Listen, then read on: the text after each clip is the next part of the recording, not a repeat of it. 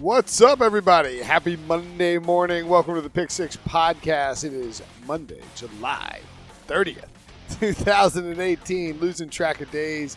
Training camp swirling all around us. This is the daily CBS Sports NFL podcast. I am your host, Will Brinson. I am thrilled to be here this week. Got a great show today. Two guys, two good friends of mine, joining the pro, uh, joining the program. Both degenerates. And I feel like they would be fine with me saying that to them. Excuse me, I just banged my computer there. Um, Tom Fornelli, CBS Sports college football writer, notable for his Twitter activity, and his Twitter tips, if you follow him there. And then Joe Fortenbaugh, who's coming making a repeat appearance on the podcast. To uh, we're going to break down some fantasy stuff and also talk about some best bets for the season, some stuff we like, teams over unders that we want to take. First, let's dive into some news. Longer podcast today. By the way, if you like the longer podcast, feel free to let me know. You can tweet me at Will Brinson. You can email me at willbrinson at gmail.com if you have fantasy questions. Been answering a bunch of emails this week. I'm serious. We're best friends if you listen to the show all the time, or at least like decently good friends. And I'm happy to email with you about your fantasy football team if you want advice. I, I really don't mind. I enjoy doing it. Um, can also rate, review, and subscribe on iTunes. Please rate and review it if you like the program. If you don't like it, if you don't like talking about beer on this program, don't leave a review. You don't have to do that. You know what I bought? I bought a case of Modelo over the weekend. Modelo Especial. That's good beer. Cut up some limes, toss it in there, hang out by the pool. It's good stuff. Let's get to the news, though. A lot of offensive linemen got paid since the last time we had a podcast. In fact, uh, the podcast came out Friday. And, and just for full clarification, uh, Tom, Joe, and I recorded this on Friday. So when you, listen on Monday, in case you hear anything, that's why. Um, Taylor Lewan, Jake Matthews, and Duane Brown. Lewan, of course, the starting left tackle for the Tennessee Titans, now the highest paid offensive lineman in NFL history. And it's hard to really blame the Titans for giving him the cash because someone will beat the deal. He is a Pro Bowl caliber left tackle, made the Pro Bowl the last two years. They need somebody protecting Marcus Mariota's blind side. You saw how critical, um, I mean, look, it's, it's a critical position. He's young. This will get him through his prime. You pay him the money, you keep him around. He was your first round pick, um, you know, several years ago, back in 2014. Same year that Jake Matthews was drafted by the Falcons. Matthews was taken six uh, ahead of Lewan. It's a loaded draft class, by the way. Odell Beckham, Mike Evans, Aaron Donald, loaded. Um, Jadeveon Clowney hadn't gotten paid yet either. But Jake Matthews got a new deal, pretty below market, 75 million uh, for five years. Still plenty of money, of course, but you know he didn't topple the Nate Solder deal, which is a little Nate Solder got in free agency to the Giants, which is a little bit surprising, but really good for the Falcons. They're doing a great job. They got Julio Jones in now, as we pointed out. They converted some some money into to guaranteed cash for him in 2018. They locked up Thomas Dimitroff. They locked up Dan Quinn. Um, you know, they now locked up Jake Matthews. They're probably going to lock up Grady Jarrett. It's a really good football team. Really good. Now that I've renounced my Chargers Super Bowl pick, We'll get more on that in a second. Uh, might be looking at the Falcons. Just throwing it out there. Duane Brown also paid by the Seahawks. They need linemen, and they need their line to be much better than people think it will be. Um, in ridiculous question news, and, and, nothing surprising about Duane Brown getting locked up. They traded for him. You knew they were going to try and pay him.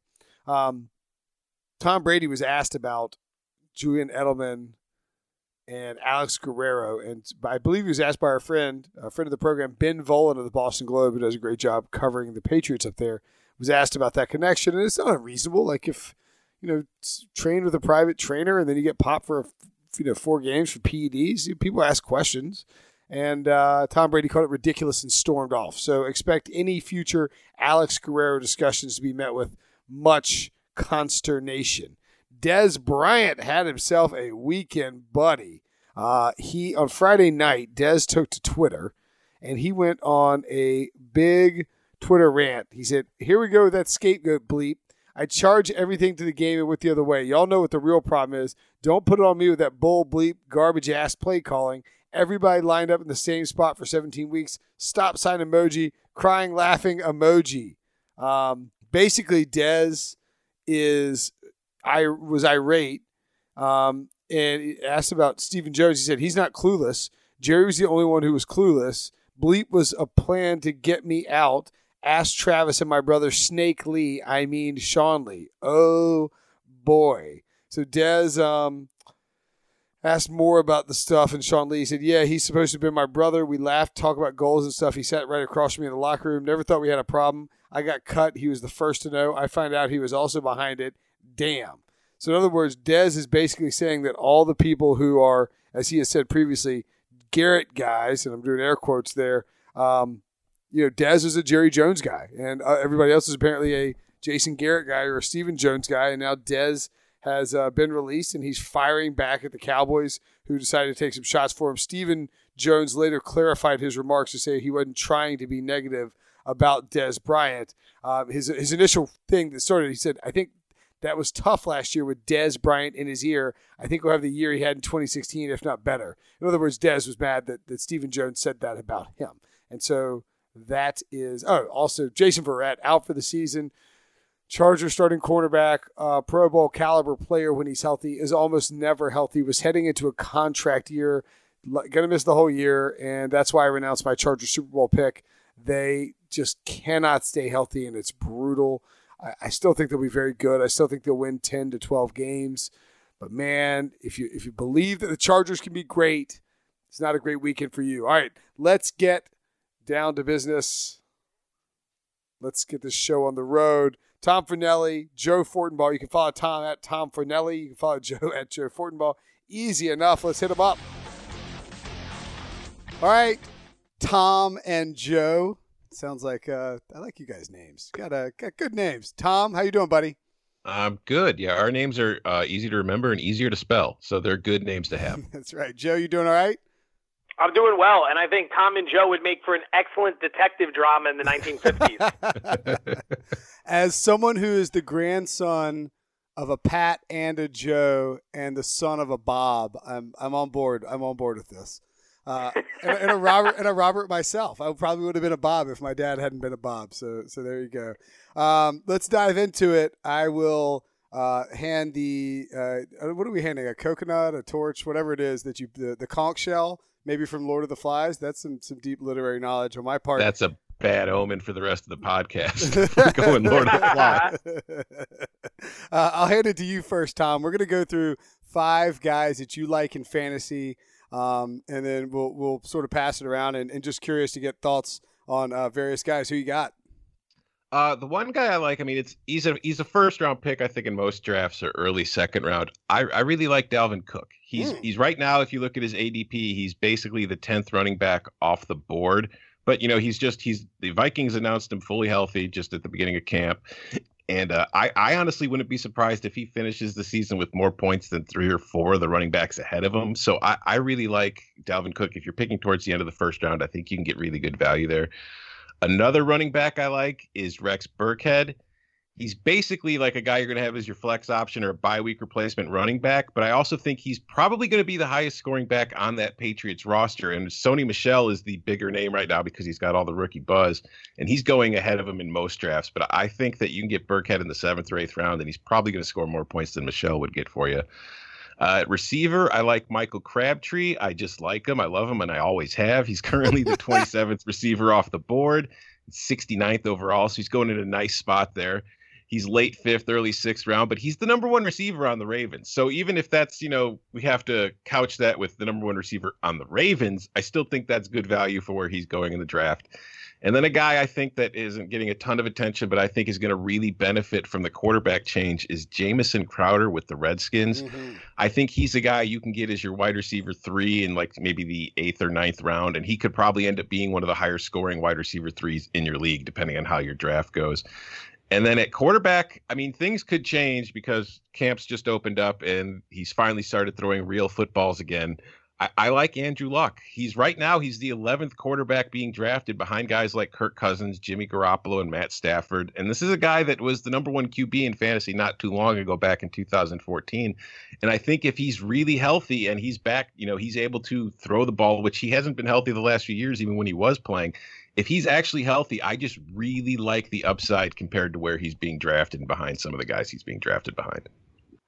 That's a very good list. I like. I actually like that list a lot. You're not. You're gonna think I'm copying. I'm not. Not that I'm copying you, but I literally had just. I was emailing with um, uh, Nate Ficken, who is a new. Just found the show this week. Podcast listener, and he had a keeper question. Anybody who has a, a fantasy football question and wants me to answer it, I will do so. You can email me at willbrinson at gmail.com. Not guaranteed to be right, but I'll answer it. And uh, well, he was looking at a, a situation where he could potentially trade an $11 Dalvin Cook for a $66 Le'Veon Bell. And I mean, I, I, I wrote this. Um, I said, in all seriousness, there's a greater than zero chance that, that Dalvin Cook can outscore Le'Veon Bell in 2018. Now, I don't think it's going to happen because Le'Veon Bell is really good. But Dalvin Cook tore his ACL early in the season last year. He was right there with Kareem Hunt in terms of in terms of putting up yards as rookie running backs.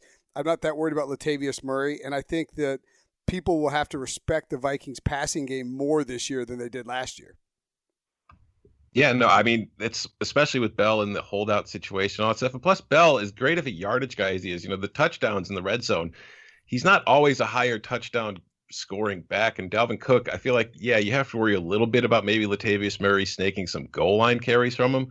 But I think that he's going to be a three down back for them for the most part. And maybe Murray will get a series here and there. But I think Cook's going to be the focal point of that offense.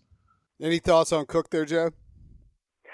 I, am interested to see how he performs coming off the injury. Loved him at Florida State and loved what we saw early in the season last year. There's versatility, there's speed, there's power, there's vision. I thought he was the best back coming out of that draft class when he got hurt. So there's a lot of upside there eight games playing at home in the dome. I think you get a lot of uh, advantage coming from playing indoors, knowing the fast track over a road defense in that spot. It's just going to be the type of thing that's more of a wait and see for me off the injury. But by and large, I wouldn't knock that pick at all. He's a guy I've been high on for quite some time. I, I like Tom that you have Jamison Crowder and Michael Crabtree too, because to me that's like taking the under of a Pac-12 game or something like that. Like, they, yeah, like, like I, I like both those guys, and they're both really good receivers, but they're not necessarily these like like you.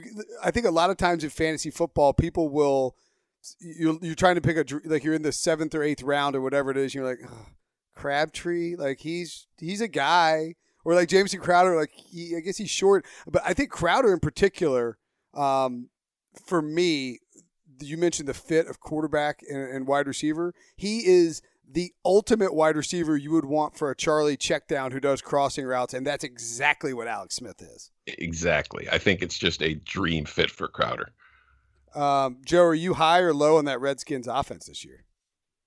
I think that playing into Crowder and anything, the, the Redskins to me come across as a as a sub 500 team, mm. maybe seven and nine at worst. I don't think there's a lot to get excited about right now, and I'm not sure there's a whole lot to get depressed about. I know that's essentially a neutral answer, but that's how Alex Smith has always been viewed in my eyes. I, I'm never going to get excited about Alex Smith in any situation. He's nice for fantasy. He's nice to take care of the guys around him, but he's never going to go boom, and he's likely never going to go bust. So for Washington, that's a team that has barely been on my radar just because there's not a whole lot there for me to get excited about. But I do see the angle with Crowder. With Crabtree, it becomes very interesting. Watching him here in the Bay Area over the last four seasons since I've lived here, He's consistent in fantasy. He's a good option on third down. He's the type of guy that's not going to break you off three catches for 90 yards and two scores, but he might roll up eight receptions on 10 targets for 101 yards and a score here and there. He tends to see a high volume of targets. He tends to make plays in crucial spots. He tends to run routes that are easy for guys like Joe Flacco to connect upon. That's the one I find intriguing because I think so many fantasy owners over the years have expected more from Crabtree than he's ever delivered. And even when he delivers strong numbers, I think the expectations are always higher than what the final result is. Therefore, we're getting to a point where you put him in Baltimore, you team him up with a guy like Flacco. I think people by and large are going to be down on that. They're not going to see a ton of upside, which means there's value to be had in drafting him at his current ADP. Um, and then Tom, I, I, think I agree with you on on Andrew Luck too. I mean, and I talked about this with Dave Richard last week, but Luck right if you're drafting right now, like you know what is this is Monday in, in late July when people are listening to this. If you're drafting this week, hammer Andrew Luck in your draft. Make sure you get him, even if you have to reach a little bit and maybe go eighth round or ninth round. This is a guy who would be going to the fourth or fifth round if he if he wasn't dealing with a mysterious arm injury that's kept him off the field for like two years. Uh, and so, but I think he's fully healthy. I've got I've got a wager in on Andrew Luck to lead the NFL in passing at thirty to one on, twenty five single unit bet uh, at thirty to one. So I'm I am all in on Luck this year as well. Uh, That's good value on that. Yeah, it's already down to twenty three to one, so I'm I'm I'm pretty pleased with that. All right, Joe, how about your? Well, he's uh, he's going to need to be throwing in games too. It's yeah. not like the Colts are going to yeah. find themselves leading by twenty in the fourth quarter on a consistent basis. No, probably never. Uh, how about your how about your five guys you got, Joe? All right, so for the five I'm looking at, it's a combination of guys I feel that are going to outperform their average draft position, as well as a little local flavor. So let's start with the two guys I cover on a regular basis. Jerick McKinnon, running back in San Francisco. There's a reason Kyle Shanahan went out and paid the amount of money he paid to bring McKinnon over from Minnesota this offseason. He, he's not going to be your typical workhorse back carrying 18 to 25 times a game. You're going to see some Matt Breida, and the Niners do still want to find some role for Joe Williams, although it remains to be seen whether or not he's ever going to live up to expectations. Breida will be in there, but McKinnon's going to be big, especially in PPR leagues, based on the way Shanahan likes to run this offense. Take a look at some of the running backs he's dealt with in the past, specifically the guys he had. Um, in Atlanta, when Matt Ryan won his Super Bowl, McKinnon right now, some people see him fringe top 10. I've seen him as low as 14th or 15th at the running back position. There's a lot of upside here based on the offense he's going to be playing in. And speaking of that offense, I'm going to go to tight end George Kittle as well. Mm. 6'4, 250 pounds. The Niners, for as solid as they were with Jimmy Garoppolo over the final five games of the season, still really struggled in the red zone. Go back and look at that game against the Bears specifically when Garoppolo took over. Robbie Gould had a field day from the field goal department. And that continued in subsequent weeks. Kittle had a really nice rookie season 63 targets, 43 grabs, 515 yards, and two scores in 15 games. That's going to be increased this year. Pierre Garcon's coming back from injury. Marquise Goodwin has the speed to blow the top end off a of defense. That's going to open up some throwing lanes for Kittle underneath. And again, none of the wide receivers, or at least the ones who can be considered bankable at this point, bring a whole lot of size and power to the equation. Kittle at 6'4, 250 is a guy they're going to target in the red zone. And considering how much they struggled inside the 20 last year, I think that's where his value lies in the touchdown department. Number three, this is going to be for a guy to stash, especially people in people in keeper leagues, hmm. but it's going to be Lamar Jackson in Baltimore. I don't think Joe Flacco is going to make it through the season as the starting quarterback of the Ravens. And everywhere you turn, you're starting to hear little comments and little rumors here and there about how good Lamar Jackson looks. So this is going to play out one of two ways. Either Flacco is going to fold under the pressure, continue to fail in meeting his expectations based on his contract, and they're going to turn it over to Jackson, or Flacco might come out and have one of the best seasons of his career because he's now being pushed by Jackson. I'm not going to bet on Flacco. He's had a nice career, but it was essentially one run when he gambled on himself and went all the way to the Super Bowl and won it against San Francisco, where he cashed in. And since then, that contract has killed that franchise. And Joe Flacco has come nowhere near being an elite level quarterback who's been able to take players on his team and get them to play at a new level. Lamar Jackson's a guy that might have minor value late in the season, but if you're in a keeper league, that might be a play for you. Number four in the wide receiver department, Nelson Agholor in Philadelphia. First two years in the league, 28 total games. He had 113 targets, 59 grabs, 648 yards, and three scores. Last year, 95 targets, 62 grabs, 768 yards, eight TDs. He's got a salary cap number of 2.9 million this season, final year of his four-year deal. Now the Eagles did pick up the fifth-year option, so he's going to get 9.38 million next year. But essentially, he's playing for a contract. And he broke out big in Doug Pederson's system last year with Carson Wentz and played well with Nick Foles. This is a guy I think is going to outperform his ADP. Maybe not by a whole lot, but he's still going to be worth more than where he's currently being drafted. And then number five, and I'm going to admit there's a lot of bias here because I loved watching him play in college, but it's going to be Sony Michel out of Georgia in New England. I understand what Tom was saying with Rex Burkhead. I've heard that from some other people before, and I'm not going to knock it. But I did find it fascinating that New England was willing to spend a first round pick on a running back. They haven't done that since Laurence Maroney back around 2004, I believe. In addition, they've taken D linemen or O linemen in the first round with four of their last five first round picks prior to this year. And they still went ahead and did it with Isaiah Wynn at 23 and then came back later and took Michel. I think there's a reason for that. I love his vision. I love his cutting ability. I think in New England, they see something special here. So I'm going to roll the dice on this pick, knowing full well that New England running backs are generally a game of Russian roulette. Tom, I'll let you. Uh, I'll let you counter that. I mean, you're a, you're a, you know, you're a college, you're a college heavy guy. You love Sony Michel, but but would you rather have Burkhead or Michel? I think for where they're going in the draft, I would rather have Burkhead. I think Michel's a dude who, if if you draft him, I think he's going to become more and more important to that offense as the season goes on. So I feel like over the second half of the season and maybe into the playoffs, I think maybe Michel will have a much larger role than he does early in the year. So I, I feel like.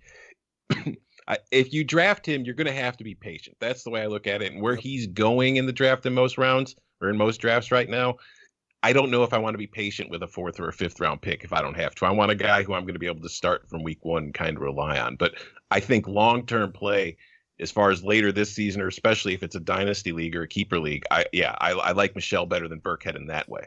Um, Will, here's how this is going to work out. Yeah, yeah you're going to draft Michel, and you're also going to draft Burkhead.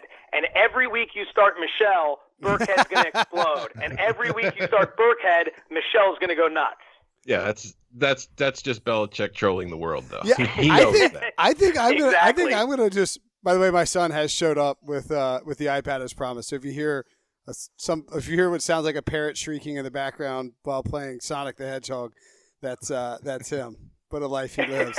um, I've got a list of guys too. Like I don't, I like I like the Kittle pick. I think that even with Kittle remaining firmly on most sleeper list, you're still seeing him kind of fall down a lot of draft boards. Like he doesn't end up going really early and and like the tight end position to me this year is so interesting because there's the three guys up top in Gronk, Kelce, and Ertz, and then after that, there's just a huge drop off in terms of you know what you're going to get. Like I like Evan Engram, I like Greg Olsen, but you don't know what you're going to get, and I think you can maybe gamble on a Trey Burton and pair him with a George Kittle who you can get late and hope one of those guys uh, breaks out. I don't have any tight ends on my list.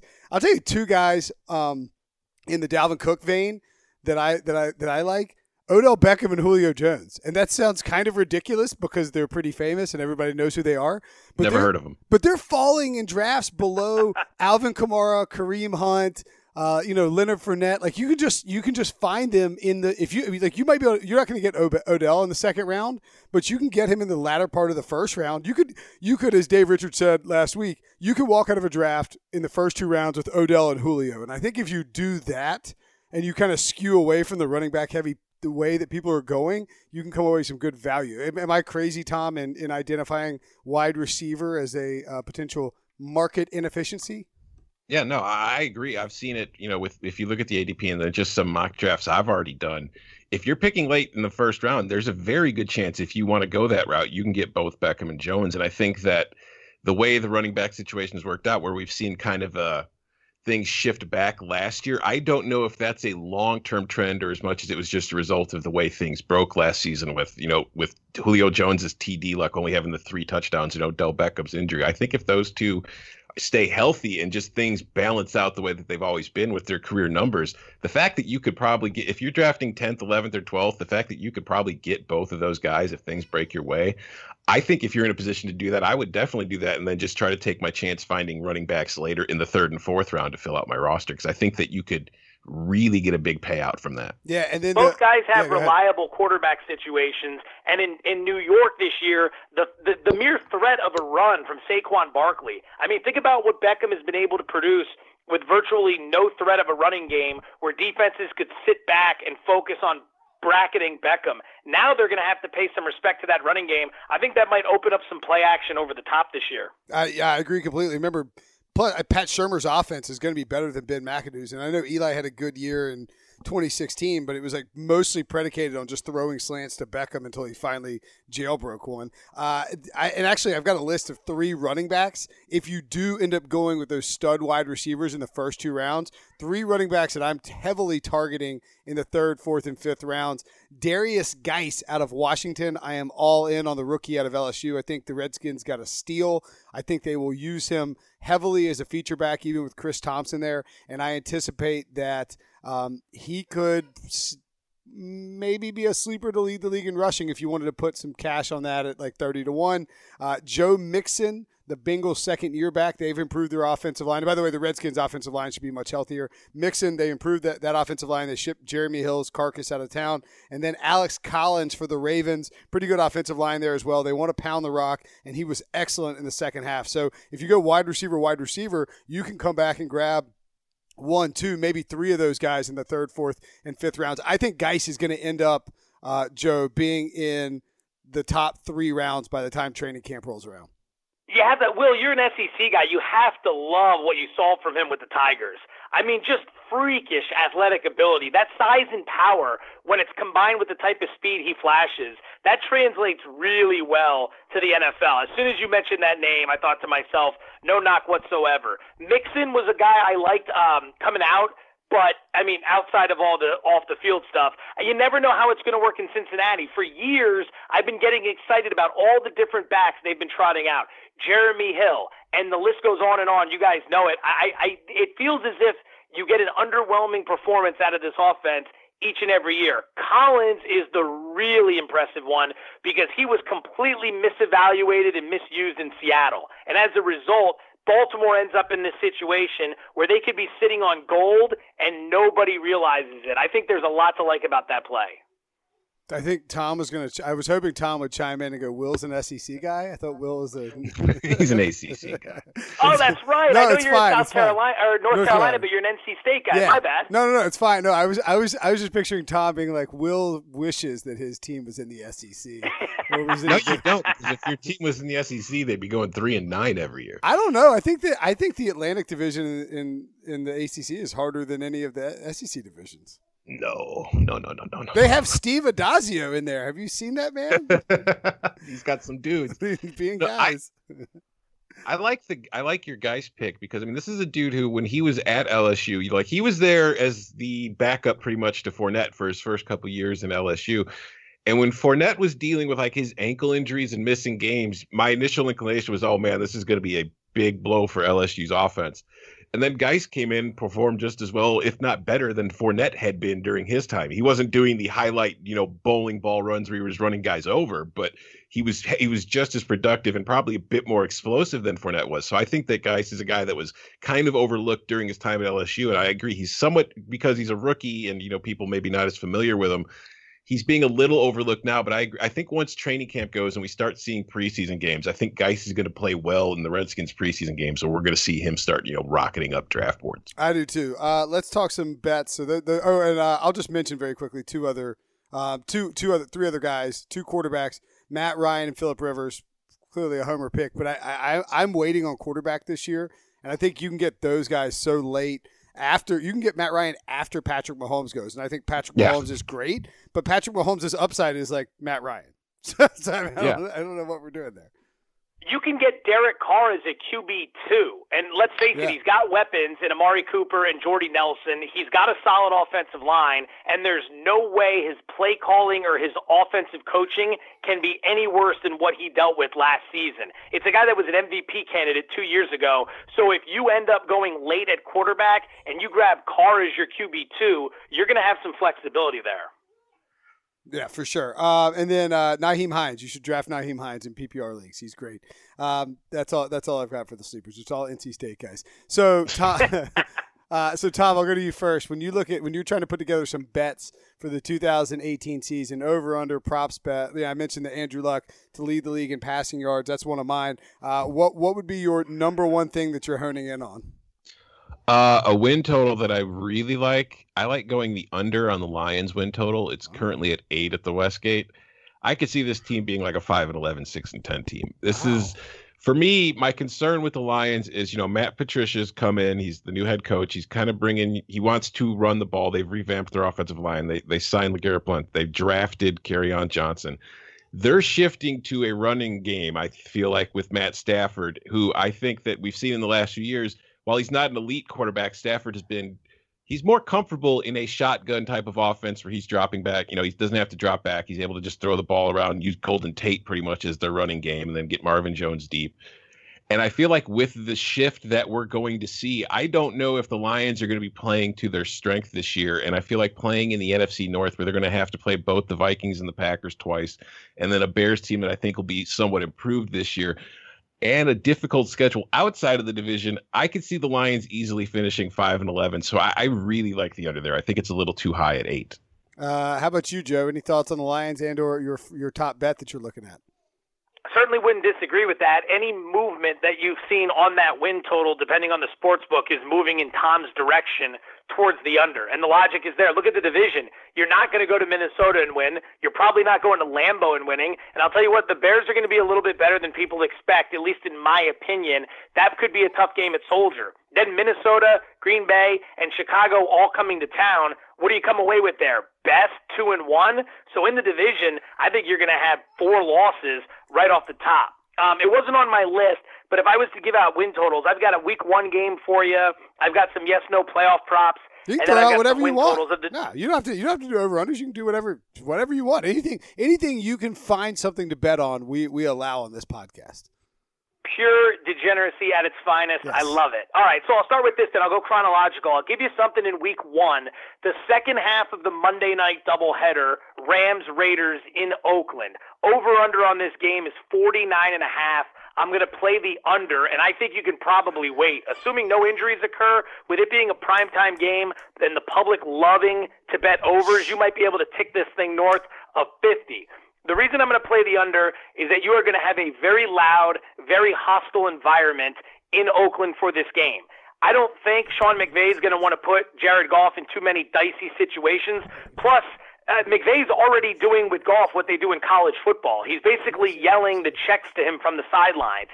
If he doesn't have the capability of doing that because of the crowd noise, I think you're going to see a heavy dose of Todd Gurley in this game, as this team should want to do. In addition to that, you add Aqib Talib and Marcus Peters to the cornerback platoon, and you throw in an uncertain Derek Carr who's going to be learning a new system. I think the Raiders are going to struggle to move the ball offensively against the defense, and I think the Rams are going to be content to kind of grind it out on the ground with Todd Gurley, eat up the clock, and try to take the crowd out of it. I'm going to play the under 49 and a half in that game. And then if I'm going to throw out one season win total, I know in Vegas, one of the hottest plays is the over on the Browns.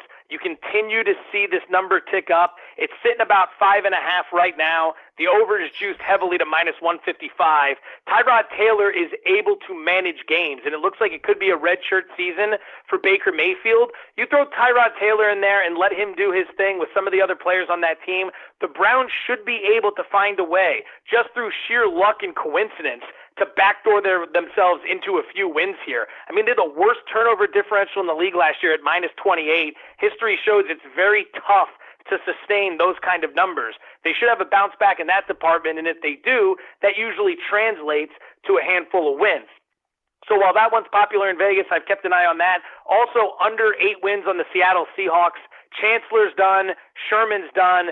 Bennett's done. Earl Thomas is unhappy. The offensive line is kind of messy. They're looking at Rashad Penny to step in as a running back, but who knows how it's going to play. Russell Wilson is constantly running for his life. One injury in that entire bus comes unglued all four wheels fall off and the thing's stranded on the side of the road. Seattle's trending in the wrong direction. I wouldn't be surprised if this is the end of the road for Pete Carroll and he hightails wow. it back to college in some way, shape, or form. I play the under on the Seahawks. Wow, where do you? Where does Pete? Maybe Pete Carroll comes back to NC State. Tom, what do you think about that? Because Dave Doeren left for a better job, or what? no, no, he'll be Dave Doeren's uh, defensive coordinator. I'm sure Pete would take. Oh, okay. um, I the Browns thing. The only thing that concerns me is that like it shouldn't be sustainable. But Hue Jackson is I'm sorry for my screaming child. Um, Hue Jackson has managed to make it sustainable and one in 31 his last two years. And I, I, I'm a, I'm a little worried about that schedule. That's just ridiculous. That's Robbie. Go downstairs.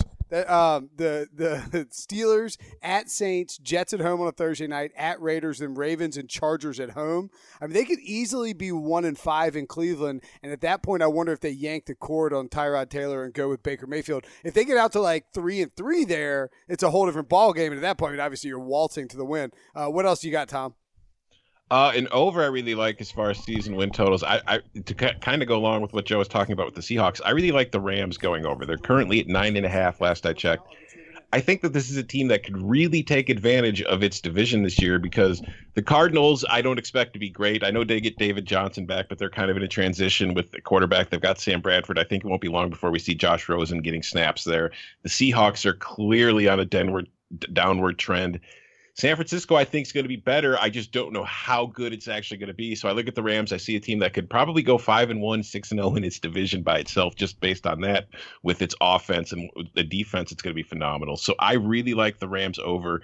As far as a week one line that kind of caught my attention is as far as the games go. The Giants current they'll be opening the season at home against Jacksonville. They're currently three and a half point dogs at home. Kind of what we talked about when we were going over our fantasy sleepers. You know, that Giants offense is going to be better this year. It's the most complete Giants offense I can remember in a long time now that they've got an actual real legit running back back there to help open up the field to be able to use the entire field.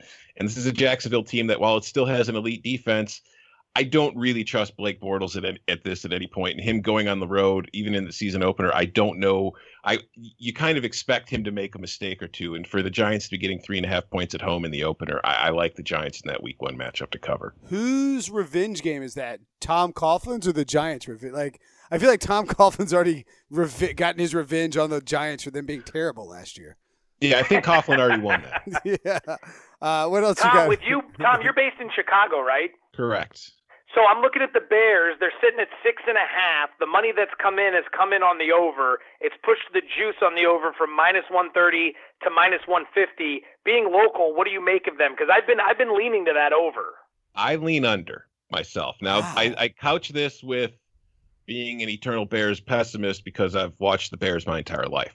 So, but it's to me I mean, I, w- I was on the pod a couple months ago. I think we yep. talked about this. We'll talk about the Bears. Are they the next Rams? I don't. I see a lot of correlation between why people would think that the Bears are going to be this year's Rams. And you know, the new young coach, the second year quarterback.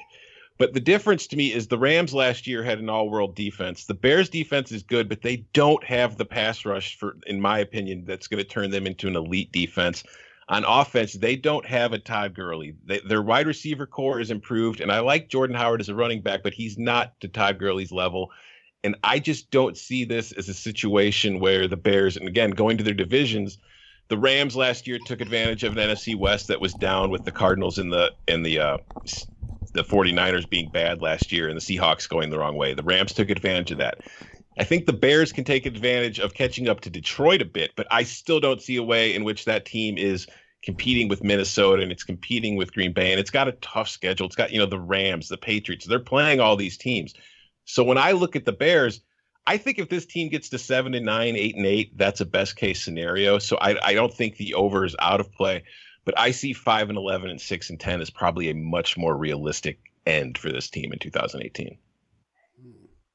I had Warren Sharp was on the podcast on, on Friday, and he really likes the Bears over. I do too. I, I mean, I do feel like everybody's a little too in on the Bears, though. You know, like when when something's like the Rams in 2017, before 2017, they were, you know, everybody was in on the Rams, or people people were like, oh, the Rams could be good in like two years, but nobody was like, the Rams are making a leap this year, like they are with the Bears. Everybody's just assuming the Bears are going to jump up and make a leap, and maybe they're a playoff team, but that would that would require winning nine or ten games in the NFC.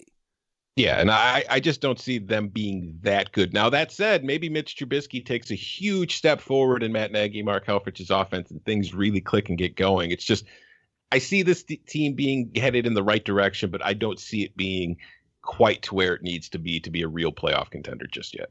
Uh, what else you got, Joe? There was one I was looking at. It's juicy, but one of the things the Westgate does, they they put a few of these out last year, and it was so popular that now they do it for every team. It's a yes no for each of the 32 teams on whether or not they make the playoffs. And I'm looking at Jacksonville minus 160. I'm looking at the defense, Fournette, and everything they have to offer. I know Bortles is a question mark, but they felt confident what they saw late in the season from him.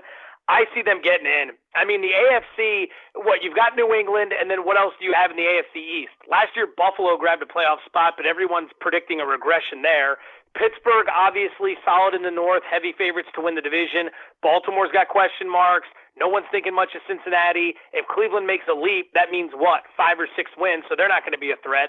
The South is legit. Jacksonville, Houston, Tennessee, all could be in it. Indy's going to bounce back. And with the Jason Verrett injury in Los Angeles for the Chargers, coupled with Hunter Henry, if that team falls off and Gruden doesn't get it going in Oakland, it's wide open for some of these wild card spots.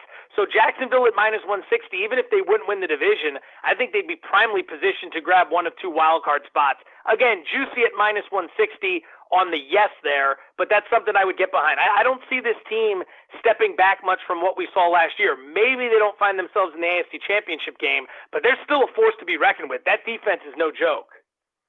Yeah, the, no, the Jags are they have they're loaded. They have Ngakoue, Jalen Ramsey, AJ Bouye, Calais Campbell. I I was talking with RJ White uh, one of our NFL editors. He's actually a little bearish on the Jaguars, which I was surprised by. Um, I tend, I think there's a lot of different ways you can go with this division. Um, I like the Titans a lot. I, I, can't take the Jaguars under or bet, bet on the Jaguars and miss the playoffs. I'm with you.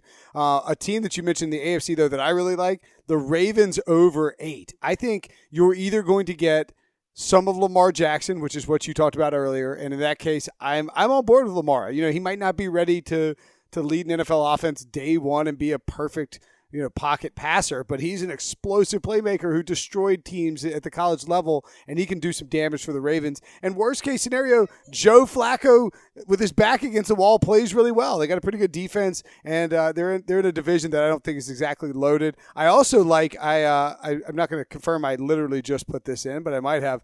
Uh, in, in the, in the wake of the well, not literally because people are listening to this on Monday, but in the wake of the Jason Verrett injury, uh, I like the Chiefs over eight and a half and they got a tough schedule to start. Six really tough games out of the gate, but we know how those schedules can look in, in July versus how they actually look in September. And I, I don't think Andy Reid, Tom, is trading Patrick or is trading Alex Smith because Patrick Mahomes is okay.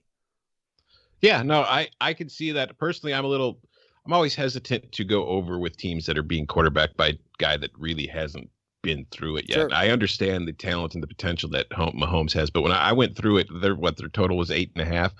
I have the Chiefs pegged at nine and seven when I went through their schedules when I was preparing for this. So I, I think that it's going over. I'm just not super confident in it because until I see Mahomes actually doing it on a week to week basis, I don't want to buy in completely just yet. Do you think, Joe, that this line moves to nine by the time we see Mahomes? I mean, Mahomes, like today, the Chiefs open training camp, there's like shots of Mahomes just bombing the ball down the field to Tyreek Hill. Do you think that sort of stuff influences us up to nine? You're going to need for for a move off of the actual number. I mean, they they love to move juice before they like to move the mm. numbers. So if you would see this move to nine, that would remind me of. I can't remember the year that the, the Packers beat the Steelers in the Super Bowl, right? So you got to go all the way back to whatever that is, maybe 09, 2010. 11. That Super Bowl in Dallas. Um, there was a preseason game that year because I remember I was really liking the Packers for my pick that season. And they had this game. It was like a Monday night preseason game against Peyton Manning and the Colts, and they shellacked them by like 40. They absolutely hammered Indianapolis. And the next day, everyone came out picking the Packers to win the damn Super Bowl. And it just got blown out of the water. Now, people liked them beforehand, but that one moment turned the tide. And they went from being kind of an interesting pick to a consensus play coming out of the NFC. If something like that were to happen for Kansas City, if we'd all be watching them in one of their preseason games and Patrick Mahomes just lights it up, that's what it's going to take. Peter King needs to write an article about how he's the next big thing, or someone mainstream needs to really hype the situation. Then you'll get one or two bettors who fire, and then you'll get the move. So I could see it happening, but that's that's going to take some work between now and then. But we've watched Andy before. Andy's been great with quarterbacks. He got the most out of Alex Smith. He got the most out of Donovan McNabb. He brought back Michael Vick. I mean, he he's he he is very good with that position. So there's no reason to believe if he was going to trade up that high for Patrick Mahomes, trade Alex Smith away, and then have this much time to develop the kid over the course of a year that he wouldn't go into this fully confident in his abilities. Uh, Tom, what else you got uh, hanging out there? We're actually I just realized that I've kept you guys longer than I meant to, but we'll uh, we'll hammer out the rest of them. What you got? Uh, another under that I like is Tampa Bay. They're currently at six and a half. I Jameis is obviously suspended for the first, you know, three or four weeks of the season. Then they got the bye, so they're pretty much without him for like the first five games of their season. and I don't think they're going to be all that good when he's back anyway. I just don't think Tampa Bay's a very good team. And as I was going through the schedule and I was trying to figure out where their wins were, I can't see them getting past five and eleven, let alone getting to the seven and nine that they would need to get the over on the six and a half there. So that's that's another one I really like. Do, where do you where do you stand on Mike Evans in, for fantasy purposes? Are you? I think Mike Evans for fantasy wise is still going to be solid because he's Mike Evans, but it's so boom or bust because he's not he's such a he's more of a deep, deep threat than he is anything else. So I feel like he's going to be a guy that's either scoring you, you know, 15 points a week, or he might score you six or seven in the other one because he's only caught like three passes for 70 yards. Now, the, the downside is if, if, Tampa, by the way, if Tampa goes two and one in their first three games with Ryan Fitzpatrick, you're probably oh. Oh, that's going to be fun. Yeah, if, need, they, if they're need, playing well without Jameis. Yeah, you need him to be zero and three. The one thing that worries me is that defensive line. But I mean, look, like even if you go, like let's say they, even if they go one and two in those first three games, they're still facing the NFC South. Like you still got six games against the Panthers, Saints, and Falcons. Yeah, it's I, I just don't see that's the thing. When I'm looking at that schedule and I'm going through it, it's like I don't see a lot of games where I'm really confident, okay, well they'll win that game or they'll win that game. It's like, oh, they're definitely gonna lose that game. And then it's like, oh, that's kind of a coin toss. So when I see that kind of situation, I just have a really hard time seeing them get to seven and nine. What else you got? Oh, Tom, Tom is that your last one? Uh, no, I got one more. Yeah, uh, another away. one that I like uh, you meant Joe mentioned earlier the Westgate has the props on teams to make the playoffs, yes or no. I like the Falcons at yes to make the playoffs. They're getting even odds, and I'm somewhat scared of it simply because I don't really trust Steve Sarkisian as a play caller that much. But I still just think that that team has enough talent on offense, and if Devonta Freeman's back and get kind of gets back to what he was, and Julio Jones's touchdown rate and Matt Ryan's touchdown rate just regresses back to the mean, their normal levels of what they should be at. I think this is a Falcons team that will it definitely be in the wild card hunt and is in the contention to win the NFC South. I think that you know I think they could probably like we just discussed take advantage of a Buccaneers team that I think is really going to be bad for two wins right there. So I I like it at even odds for the Falcons to make the playoffs. I just think that's really good value. I agree completely. I, I think when when these lines first dropped, I did a podcast with Frank Schwab, and I had both the Chiefs and the Falcons as teams I would want to take to make the playoffs at plus money or even money. Atlanta just, I think their defense could start clicking this year. Uh, what else you got, Joe? I would say if I had one last one, I might make an investment on the Raiders at plus 170 to get into the playoffs. Mm. You and I talked about this about a week ago. The Gruden factor, it could be a total boom or a total bust. I could see it going both ways. So at plus 170, based on the way the schedule sets up, I'd probably make a small investment in this at some point just so I had a position on it. I, it's going to be a better offense than what we saw under Jack Del Rio last season. That's for sure. Gareon Conley, if he can step into the defensive role and make some plays as an impact guy at corner, is going to drastically up improve a secondary that's both old and banged up. They really need an infusion of young talent in that secondary. And when you look through the schedule, the Raiders for years have had these awful scheduling spots, back to back early start times on the East Coast where they hang out there. You know, these international travel games where they give up a home date. That's happening again this year when they go to London to play Seattle. But by and large, they get a game against Pittsburgh uh, in prime time at the Coliseum. They're not going to end up getting stuck on the East Coast for back-to-back weeks this year. It's a, it, it, the schedule sets up nicely to put them in a position where they could take advantage of, say, a stumble from the Chargers or maybe Patrick Mahomes going through some some growing pains. I don't see Denver making a whole lot of noise with Case Keenum at quarterback. So at plus 170, if thinking Gruden is either a complete boom or a complete bust, I'll, I'll take a position there. It's not a bad price there. I speaking of the Raiders, one guy that I should have mentioned that list of fantasy guys I like. I'm in on Amari Cooper this year. I mean, like, I get that he's not had a bad season last year, but he's still like 24. And you can get him in the fourth or fifth round, he has wide receiver one potential. Give him to me all day. Yeah, yeah, he's think... going to be playing for a contract too. So it's it's he's got to they have got to get him involved and see if they can get him to the next level. I know two seasons in Oakland that some people have thought he hasn't lived up to expectations. He went back to back with 80 plus receptions. That's nothing to sneeze at. Can we talk about how cruel it is that the NFL is making Seattle and Oakland fly to London for a game? that is a long flight, man. It's like yeah, it's long brutal. enough. It's long enough from the East Coast to have them doing it from the West Coast. That's just mean. I mean, if you're going to get 700 million in public funding from the city of Las Vegas and the state of Nevada, and the the owners are going to vote in your favor, you're going to have to take some bullets for them down the road, and that's absolutely what's happening here. Mark Davis has no say when it comes to this international series. That's hilarious. I like that they're like, Mark, pack your ball cut. You're going to London. uh, all right. On that note, uh, let's pack our stuff and get out of here. This is a fun time, guys. Joe Fortenbaugh um, you can follow him at Joe Fortenbaugh, and then Tom Fornelli. You can follow him at Tom Fornelli. Anything else that you guys want to plug? 95.7 The Game for Joe, and of course uh, everything on CBSSports.com, Sportsline.com, and uh, I think Tom, Tom's Twitter tip of the day. I believe was it was it referred to the ever popular or the, the renowned Twitter tip of the day? Is it renowned now?